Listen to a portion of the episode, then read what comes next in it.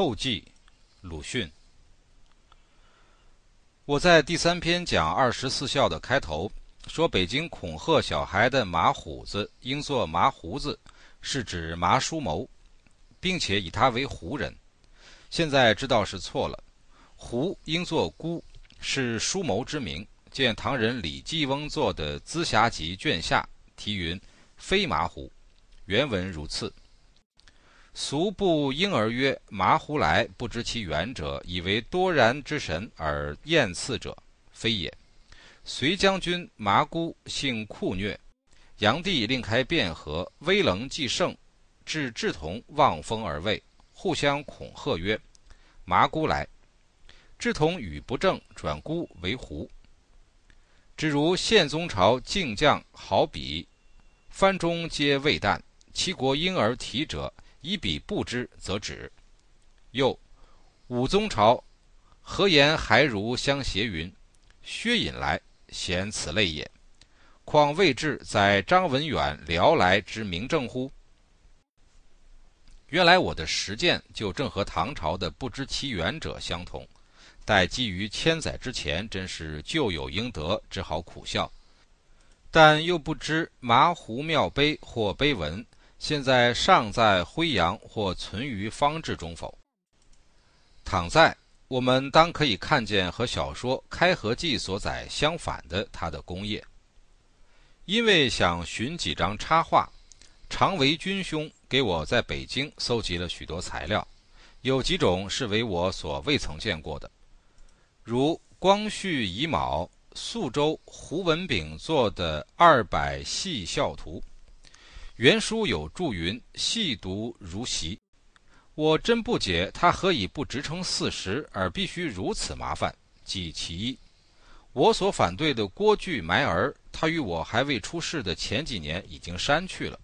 序有云：“坊间所刻二十四孝善矣，然其中郭巨埋儿事，传之天理人情，殊不可以训，并切不自量，妄为编辑。”凡交往过正而刻意求名者，盖从割爱；唯则其事不轨于正而人人可为者，类为六门。这位宿州胡老先生的勇决，委实令我佩服了。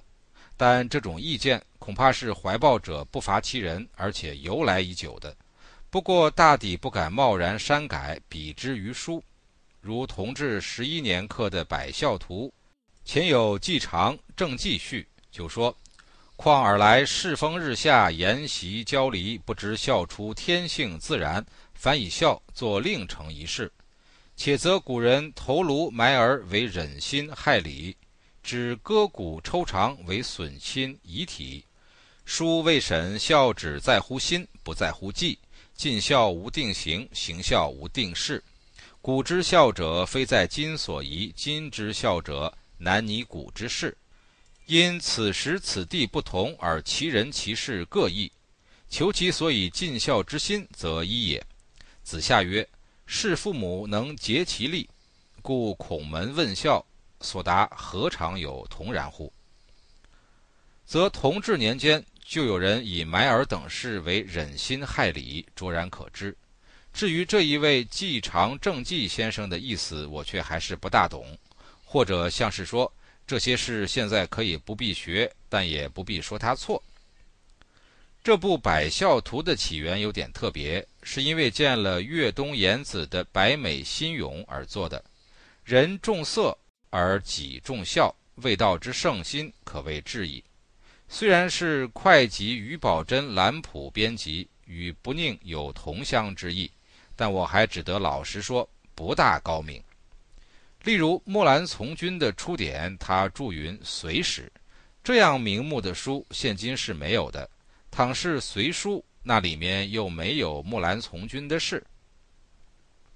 而中华民国九年，上海的书店却偏偏将它用石印翻印了，书名的前后各添了两个字：“男女百孝图全传”。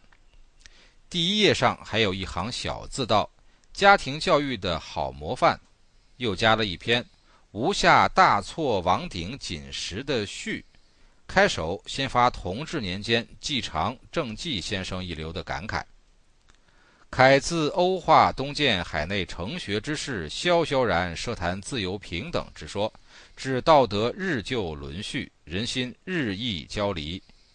寡廉鲜耻，无所不为；侥幸行险，人思性尽。求所谓砥砺廉语，树身自爱者，是不多睹焉。岂观私事之忍心害理，即全如陈叔宝之无心肝，长此滔滔，依何抵止？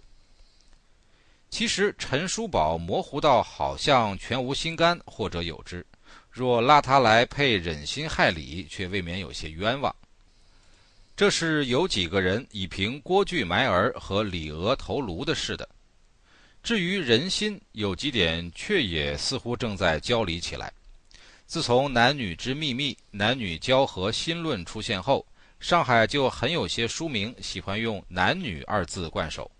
现在是连以正人心而后风俗的百孝图也加上了，这大概为因不满于百美心勇而娇笑的会稽于宝珍兰普先生所不及料的吧？从说百行之先的孝，而忽然拉到男女上去，仿佛也近乎不庄重、交礼。但我总还想趁便说几句，自然竭力来减省。我们中国人即使对于百行之先，我敢说也未必就不想到男女上去的。太平无事，闲人很多，偶有杀身成仁、舍生取义的，本人也许忙得不暇检点，而活着的旁观者总会加以绵密的研究。曹娥的投江秘赋死后报赋师出，是载在正史，很有许多人知道的，但这一个“报”字却发生过问题。我幼小时候在故乡，曾经听到老年人这样讲：死了的曹娥和他父亲的尸体，最初是面对面抱着浮上来的。然而过往行人看见的都发笑，说：“哈哈，这么一个年轻姑娘抱着这么一个老头子。”于是那两个死尸又沉下去了，停了一刻又浮起来，这回是背对背的附着。好。在礼义之邦里，连一个年幼呜呼、俄年十四而已的死孝女，要和死父亲一同浮出，也有这么艰难。我检查百孝图和二百细孝图，画师都很聪明，所画的是曹娥还未跳入江中，只在江干啼哭；但吴有如画的女二十四孝图，却正是两师一同浮出的这一幕。而且也正画作背对背，如第一图的上方。我想他大约也知道我所听到的那故事的。还有后二十四孝图说也是吴有如画，也有曹娥，则画作正在投江的情状，如第一图下。就我现今所见的教孝的图书而言，古今颇有许多遇道、遇虎、遇火、遇风的孝子。那应付的方法十之九是哭和拜。中国的哭和拜什么时候才完呢？至于画法，我以为最简古的倒要算日本的小田海鲜本，这本子早已印入点石斋从画里，变成国货，很容易入手的了。吴有如画的最细巧，也最能引动人，但它与历史画其实是不大相宜的。他久居上海的租界里，耳濡目染，最擅长的倒在做恶宝虐妓、流氓拆烧一类的时事画，那真是勃勃有生气，令人在纸上看出上海的洋场来。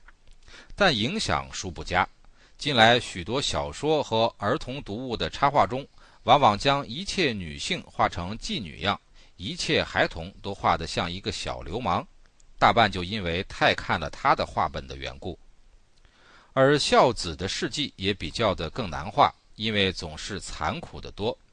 譬如郭巨埋儿，无论如何总难以画到引得孩子眉飞色舞，自愿躺到坑里去；还有长愤心忧，也不容易引人入胜；还有老来子的戏彩于亲，题诗上虽说喜色满庭伟。而图画上却绝少有有趣的家庭的气息。我现在选取了三种不同的标本，合成第二图。上方的是百孝图中的一部分，陈村何云梯画的，画的是曲水上堂炸跌卧地做婴儿啼这一段，也带出双亲开口笑来。中间的一小块是我从直北李希同画的二十四孝图诗合刊上描下来的，画的是着五色斑斓之衣为婴儿戏于亲侧这一段，手里捏着摇咕咚，就是婴儿戏这三个字的点题。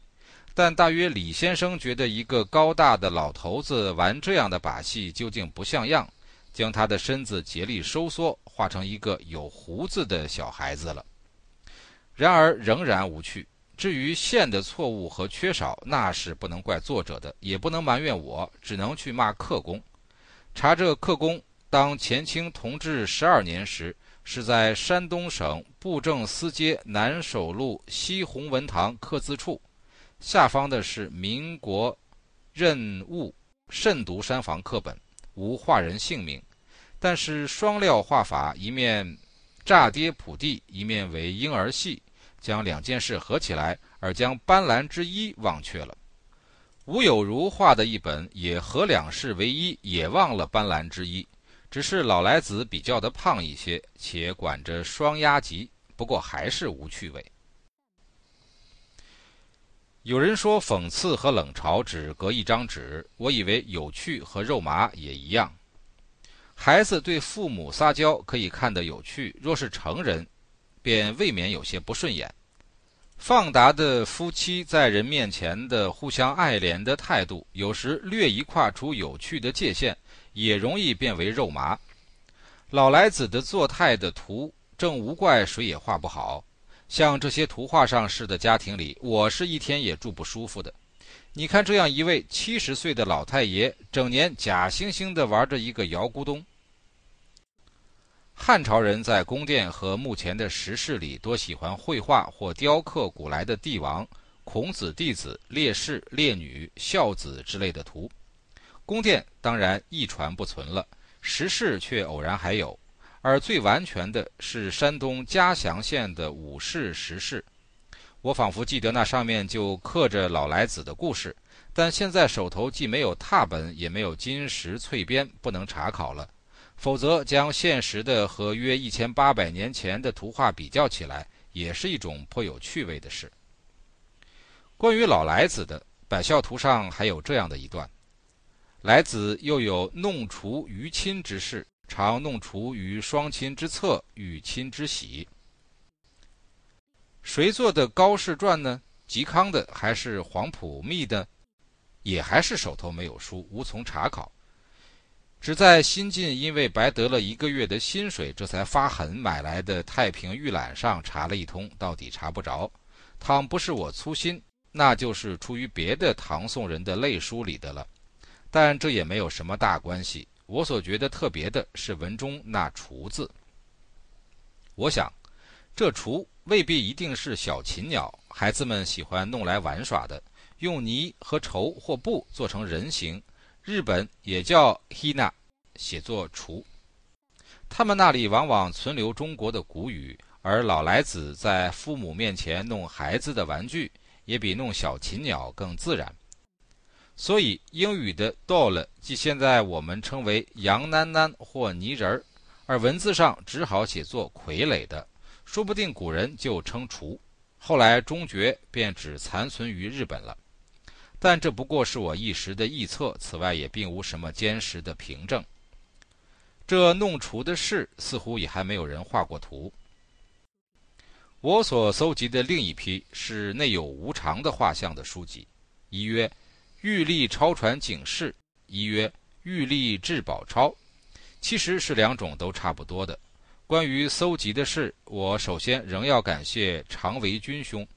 他寄给我北京龙光斋本，有建光斋本，天津思过斋本，有石印局本，南京李光明庄本，其次是庄毛陈兄，给我杭州玛瑙经房本，绍兴徐广记本，最近石印本，又其次是我自己，得到广州宝经阁本，又汉元楼本。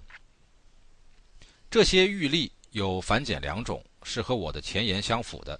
但我调查了一切无常的画像之后，却恐慌起来，因为书上的活无常是花袍纱帽背后插刀，而拿算盘戴高帽的却是死有份。虽然面貌有凶恶和和善之别，脚下有草鞋和布鞋之书，也不过是画工偶然的随便，而最关紧要的题字则全体一致，曰“死有份”。呜呼！这明明是专在和我为难。然而我还不能心服，一者因为这些书都不是我幼小时候所见的那一部，二者因为我还确信我的记忆并没有错。不过，撕下一页来做插图的企图却被无声无秀地打得粉碎了，只得选取标本各一。南京本的死有份和广州本的活无常之外，还自己动手添画一个我所记得的木莲戏或迎神赛会中的活无常来色泽，如第三图上方。好在我并非画家，虽然太不高明，读者也不至于嗔责吧。先前想不到，后来曾经对于吴有如先生辈颇说过几句蹊跷话，不料曾几何时，继续自己出丑了。现在就预先辩解几句，在这里存案。但是如果无效，那也只好直抄徐大总统的哲学，听其自然。还有不能心服的事，是我觉得虽是宣传玉立的诸公。与阴间的事情其实也不大了然。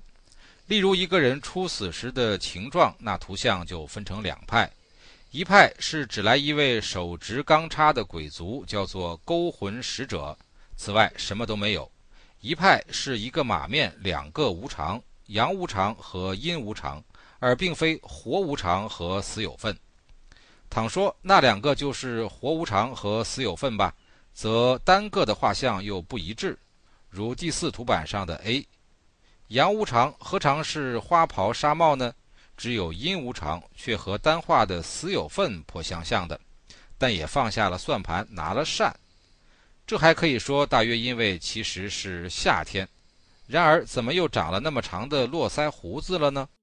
难道夏天时一多，他竟忙得连修瓜的功夫都没有了吗？这图的来源是天津思过斋的本子，合并声明。还有北京和广州本上的也相差无几。B 是从南京的李光明庄课本上取来的，图画和 A 相同，而题字则正相反了。天津本只为阴无常者，他却倒是阳无常，但和我的主张是一致的。那么，倘有一个素衣高帽的东西，不问他胡子之有无，北京人、天津人、广州人只管去称为阴无常或死有份。我和南京人则叫他活无常，各随自己的便吧。明者实之宾也，不关什么紧要的。不过我还要添上一点 C 图，是绍兴徐广记课本中的一部分，上面并无题字，不知宣传者于意云何。我幼小时常常走过徐广记的门前，也闲看他们刻图画，是专爱用弧线和直线，不大肯做曲线的。所以，无常先生的真相在这里也难以判然，只是他身边另有一个小高帽，却还能分明看出，为别的本子上所无。这就是我所说过的，在赛会时候出现的阿岭。他连办公时间也带着儿子走，我想，大概是在叫他跟随学习，预备长大之后可以无改于父之道。除勾设人魄外。十殿阎罗王中第四殿五官王的案桌旁边，也十九站着一个高帽角色，如地图。一取自天津的思过斋本，模样颇漂亮；二是南京本，舌头拖出来了，不知何故；三是广州的宝经阁本，扇子破了；四是北京龙光斋本，无扇，下巴之下一条黑，我看不透它是胡子还是舌头。五是天津石印局本，也颇漂亮。然而站到第七殿泰山王的公案桌边去了，这是很特别的。又老虎示人的图上也一定画有一个高帽的角色，拿着纸扇子暗地里在指挥。不知道这就是无常呢，还是所谓昌鬼？但我相信文上的昌鬼都不戴高帽子。研究这一类三魂渺渺、七魄茫茫、死无对证的学问是很新颖，也极占便宜的。假使搜集材料，开始讨论，将各种往来的信件都编印起来，恐怕也可以出三四本颇厚的书，并且因此升为学者。但是活无常学者名称不大冠冕，我不想干下去了，只在这里下一个武断。玉立式的思想是很粗浅的。活无常和死有份合起来是人生的象征。人将死时，本只需死有份到来，因为他一到，这时候也就可见活无常。但民间又有一种自称走阴或阴差的，是生人暂时入冥，帮办公事的角色，因为他帮同勾魂摄魄，大家也就称之为无常。又以其本是生魂也，则别之曰阳。但从此便和活无常隐然相混了。如第四图版之 A 题为“阳无常”的是平常人的普通装束，足见明明是阴差，他的职务只在领鬼卒进门，所以站在阶下。既有了生魂入冥的阳无常，便以阴无常来称职务相似而并非生魂的死有份了。做木莲戏和迎神赛会虽说是祈祷，同时也等于娱乐。扮演出来的应该是阴差，而普通状态太无趣，无所谓扮演，不如奇特些好。于是就将那一个无常的衣装给他穿上了。自然原也没有知道得很清楚，然而从此也更传讹下去。所以南京人和我之所谓活无常，是阴差而穿着死有份的衣冠，顶着真的活无常的名号，大背经典，荒谬的很的。不知海内博雅君子以为何如？我本来并不准备做什么后记，只想寻几张旧画像来做插图，不料目的不达，便变成一面比较剪贴，一面乱发议论了。那一点本文或做或错的，几乎做了一年；这一点后记也或做或错的，几乎做了两个月。天热如此，汗流浃背，是以不可以已乎？袁维杰。一九二七年七月十一日，写完于广州东堤雨楼之西床下。